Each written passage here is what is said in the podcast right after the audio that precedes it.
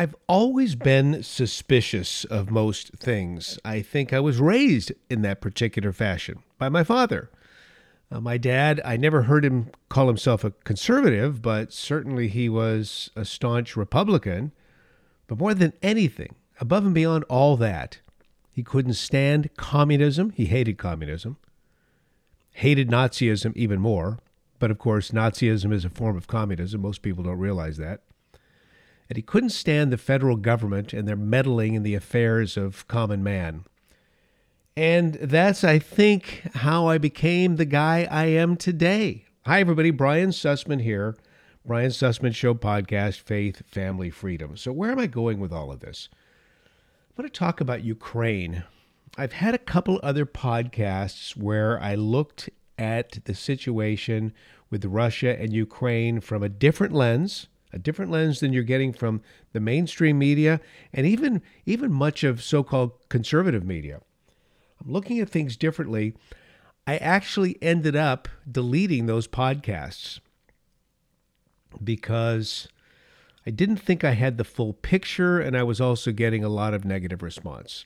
The negative response I felt caused me to dig deeper to make sure I could get my ducks to line up in a row because I smell a rat. I really believe that we're not getting the real story as to what's happening with Russia and Ukraine. I heard a friend of mine talk about this on Newsmax. Um, he was in an interview on Newsmax, and and the they basically cut him off before he got to his point. It's Michael Savage. Michael Savage from the Savage Nation. Michael Savage, of course, a San Francisco product. Michael and I worked from the same radio station for many, many years. He had the syndicated show, I had the local show on KSFO in San Francisco. Michael is a brilliant guy. There's no question about it. He is, uh, I, I believe he has two PhDs, and he's an academic first, and he is able to sift through the crap, the garbage, the melee, and get to the meat. And I think that's what he was trying to do with Ukraine. He said, Hold it, hold it, hold it. Friends, we have this story that's being brought forward that, that Russia is bad, Putin is evil, and Ukraine is good. And he wasn't trying to downplay Russia as being bad or Putin as being evil. He wasn't doing that at all, but he was saying, don't say Ukraine is good because it's a very corrupt country. And it is. Indeed, it really is. It's terribly corrupt. And the United States has been meddling in Ukraine for decades. Ever since communism ended, the United States has been there. And what have we done? They remain corrupt. Their economy remains in shambles. And it is a, I know people don't want to hear this. They don't want to believe this. You can do the research for yourself. It's a hotbed of immorality. I'm thinking, for example, of child trafficking. So, all that said, I found a couple articles that I think really do a wonderful job of talking to us about the situation in Ukraine. They're both from the Cato Institute, C A T O, cato.org is their website. Cato Institute is, they're conservative for sure, um, but they're libertarian. They're more libertarian than staunch conservative. Uh, they they do take contrary positions, but they back them up through wonderful research and great academic study. And the writers are really tremendous. I'm reading a commentary here from May 30th, 2021. May 30th, 2021. Now, this was long before, this is a year ago. This is long before, or almost a year ago. This is long before anything was going down between Russia and Ukraine that we heard about in the news here. But it begins by saying U.S. officials have long been fond of portraying Ukraine as a plucky democracy, fending off the menace of aggression from an authoritarian Russia. Washington's idealized image has never truly corresponded with the murkier reality, but the gap has now become a chasm. Several actions that President Vladimir Zelensky's government has taken in recent months are alarmingly authoritarian. I mean, it's absolutely true, friends. Some of the things he has done are, are dictator like. It's really true. It's just, you can't whitewash that. So, getting back to this article, treating Ukraine as a useful U.S. security partner cannot be justified on the basis of realist calculations and is needlessly provocative towards Russia. Trying to pro- portray Ukraine as a model democracy, deserving U.S. protection on moral grounds, is even more far fetched. It isn't a model democracy, my friends. There is so much corruption in the government of Ukraine. And they may call themselves a democracy, but they're hardly a representative democracy like the United States of America. A lot of corruption. So, again, trying to portray Ukraine as a model democracy deserving U.S. protection on moral grounds is even more far fetched. Indeed, attempting to do so reflects either willful blindness or the worst of cynicism. Now, that's the beginning of the article. The article goes on to conclude by saying this It is reckless to treat Ukraine as a U.S. ally on strategic grounds and it is morally offensive to do so on the basis of alleged democratic solidarity. I'm going to repeat that. It's reckless to treat Ukraine as a U.S. ally on strategic grounds, and it is morally offensive to do so on the basis of alleged democratic solidarity. The Biden administration should jettison this increasingly odious client state as soon as possible. Now, I just read the beginning of the article and the end of the article. Uh, this flies in the face of everything you're hearing from the media in the United States, doesn't it? Well, there's another article here. It's much re- more recent. This is from April 6th, 2022. It's by the same same author, Ted Galen Carpenter. Ted Galen Carpenter. It's entitled Whitewashing Ukraine's Corruption. Byline, subtitle The country is not a symbol of freedom and liberal democracy. So let's continue this one. Statements from the United States and other Western officials, as well as pervasive accounts in the news media, have created a stunningly misleading image of Ukraine. Now, let me stop right there. I love the people of Ukraine. I do. I've given money to a couple of different organizations who are providing real, real solid relief on the ground in Ukraine. And these organizations are also doing something I think is important. If you're going to be handing out food and clothing and providing shelter, then you need to talk to them about the God of hope and how that God of hope can provide them with the way and the truth and the life to get out of this mess and find real security, eternal security. Those groups, by the way, one of those groups, by the way, is Samaritan's Purse, run by Franklin Graham. But all that said, let me just continue this. So I, I'm all for the people of Ukraine, absolutely all for the people of Ukraine. There has been a concerted effort to portray the country not only as a victim of brutal Russian aggression, but as a plucky and noble bulwark of freedom and democracy. The conventional narrative would have us believe that Ukraine is an Eastern European version of Denmark.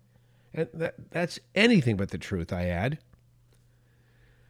Going back to the article, the promoters of that narrative contend that the ongoing war is not just a quarrel between Russia and Ukraine over Kiev's ambitions to join NATO and Moscow's territorial claims in Crimea and Donbass. No, they insist the war is part of a global struggle between democracy and authoritarianism. And Ukraine President Zelensky is a leader worthy of nothing less than Winston Churchill's legacy. In fact, in fact, President Biden in his March 26th remarks on the war said this he said the conflict was, quote, a battle between democracy and autocracy, between liberty and repression, between a rules based order and one governed by brutal force. So he's saying Ukraine's a democracy. Ukraine's all about liberty. Ukraine's all about a rules based order. And friends, I, I hate to burst the bubble, but that's really not the truth. And, and then you get these ridiculous accounts coming from, for example, CNN. CNN's John Blake literally compared Ukraine's cause to America in its Revolutionary War. no, no, no, no. The truth of the matter is, Ukraine has long been one of the more corrupt countries in the international system. Ukraine is far from being a democratic capitalist model and an irresistible magnet for Russia's groaning masses. Again, it's a corrupt country. It's and there's an annual report that comes out on the most corrupt countries. In the most recent report, January 2022, Transparency International ranked Ukraine 123rd of 180 countries it examined. It had a score of 32 on a 1 to 100 point scale. That's for corruption. It's a bottom feeder. By comparison, notoriously corrupt Russia, yeah, there's a lot of corruption there, ranked just a little bit lower, 139. So Ukraine 123, Russia 139. They had a score of 32. Russia, uh, Ukraine had a score of excuse, excuse me, Russia had a score of 29. Ukraine had a score of 32. Their track record, Ukraine's track record of protecting democracy and civil liberties, is not much better than its performance on corruption. Freedom House does a wonderful survey. It has a 2022 report that listed Ukraine as partly free. They're looking at free countries, just across the board free. Freedom of speech, freedom of movement, free economy. Ukraine had a score of 61 out of a possible 100. They are partly free. Other countries in that category include places like the Philippines. Sorry, I'm laughing. Serbia, Hungary, Singapore. So they're really not doing great when it comes to overall freedom. And one would think, well, you know, they'll get better. They'll get better. They haven't ever communism when communism fell, it left that part of the world, the Baltic states, a mess. There's no question. They they were left a mess. An absolute horrible mess by Russian communism. And they're trying to dig their way out. But my point again is this the United States has been there supposedly helping to try dig them out all these decades now, and it ain't working. What in the heck is the United States doing there? Is this is it all part of a money laundering operation? I don't know. Is it all part of using this country in terms of promoting the great economic recess? I don't know. But even before this most recent war erupted, there were ugly examples of authoritarianism in Ukraine's political governance. You had the Maidan Revolution in 2014. Just months after this revolution, there were efforts to smother domestic critics. So if you were a Ukrainian critic of the government, many got smothered. Many were some were jailed. Ukrainian officials harassed political dissidents, adopted censorship measures, barred foreign journalists,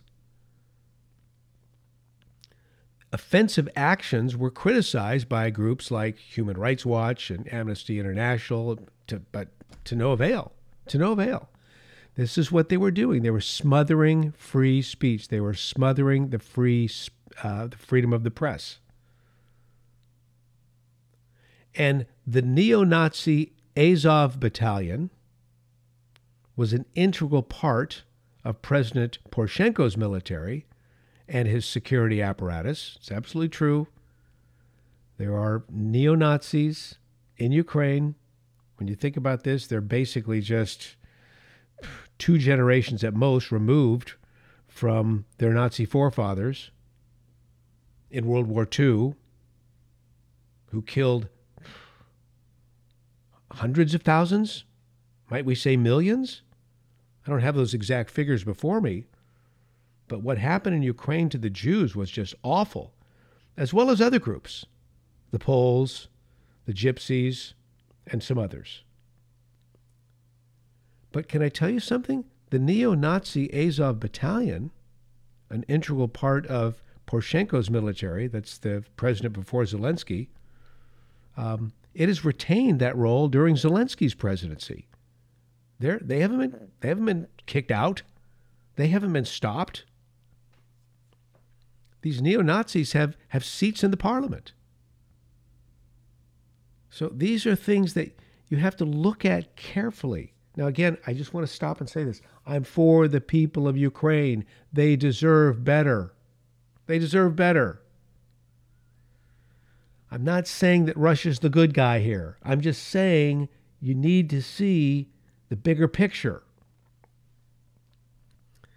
You know, it's entirely appropriate to sympathize with the Ukrainians because they are experiencing a lot of suffering because of Vladimir Putin's decision to launch war. No question about that. Please hear me. Hear me. Whatever the levels of provocations from the United States and its NATO allies, and Ukraine's willingness to collaborate with those provocations, Russia's response was clearly over the top. It created a dangerous breach of the peace in Europe. It's a humanitarian catastrophe, no question. But we're getting this false narrative from our politicians and the media regarding Ukraine. Ukraine's not a symbol of freedom, it's not a liberal democracy. At best, Ukraine is a corrupt, quasi democratic entity with troubling, repressive policies. And so you continue to see Americans to called to, called to stand for Ukraine. I'm watching, I'm watching uh, Channel Two in San Francisco uh, yesterday. I'm watching their newscast, and at the lower left-hand corner of the screen, they have a QR and it says and a, and a Ukrainian flag and it says "Stand with Ukraine." So in other words, you could take your phone up to the TV, get the QR, and, and figure out how to stand with Ukraine. Again, the people are getting just shafted there. But to stand with Ukraine, what does that mean? It's it's not a great country. So giving that sobering reality, when we hear calls from our politicians to stand with Ukraine, I believe those calls are misplaced. Because I'm just afraid what is happening here is we're getting increasing doses of propaganda rhetoric fed to us on a regular basis because perhaps those people at the very top of the global food chain would like a war and perhaps they're talking us into that war right now. To send our troops to that part of the world to fight the Russians in a war, to save Ukraine. I'm, I'm bothered by that. I'm really bothered by that because it's just not a great country. And we've been in that country for decades, as I've said three times now. And what have we done? What is really happening here? Could it be? I'm just going to ask some questions because these are the questions I'm asking myself on a daily basis. Could it be that the, the people at the top of the food chain, I'm talking about all of the, the world leaders that are a part of the World Economic Forum, as well as very, very wealthy elite individuals who are pulling strings left, right, and center, could it be that they really do want a war? If so, why? Why would they want a war? Could it be that they would like a war to completely have an opportunity to reset the economy? Is it because they want a war to depopulate the world? I know that sounds ludicrous, but I'm just telling you, I wrote about this extensively in my book Climategate. There was a, a book put out in the 1960s, The Population Bomb, bestseller, the author of that book, I'm not even going to mention his name, the author of that book ended up becoming a professor emeritus at Stanford. He said, and his book was lapped up by all the elites worldwide, he said that the ideal population for planet Earth was 600 million people. To which I just asked more questions. Well, how are you going to get there? How are you going to get to 600 million? Is it going to be a war? Nuclear war? What, what is it going to be? Are you going to starve people? Maybe it will be a, a pandemic. What what will it be? How will we get to that magic number? Could this be what's what's happening with these evil people around the world who are pulling strings regarding perhaps starting a World War III? I don't know. I want to share with you a Bible verse that seems apropos. This is from Ephesians chapter 6 verse 12, New Testament. For our struggle is not against flesh and blood, but against the rulers, against the powers, against the world forces of this darkness, against the spiritual forces of wickedness in the heavenly places.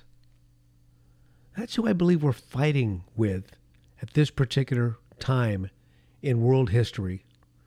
And so, what does the Bible say? Well, it says, take up the full armor of God so that you will be able to resist in the evil day and having done everything to stand firm. That's one Bible verse I'd like to share with you. And here's yet another to close. This is Jesus talking, and isn't it interesting? We have Easter coming up on Sunday, Passover on Saturday. Easter, of course, uh, commemorates Jesus' death and resurrection. And quite frankly, the Passover also speaks of these very things. This is Jesus. This is Jesus the night before he's going to be crucified. It's a, it, these are his parting words to his disciples. And they're all very curious about the last days. And Jesus says this See to it that no one misleads you. See, I think it's very, very good to keep your head on the swivel, friends. I think it's so good to question things. Do your own research. Don't take the party line. Don't buy the propaganda. Jesus said, See to it that no one misleads you. Many will come in my name saying, I am he, and will mislead many.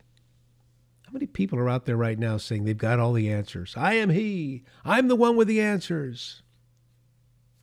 Quite a few. And then he says immediately thereafter, he says, When you hear of wars and rumors of wars, don't be frightened. Those things must take place. But that is not yet the end. Wars and rumors of wars. For nation will rise up against nation, kingdom against kingdom.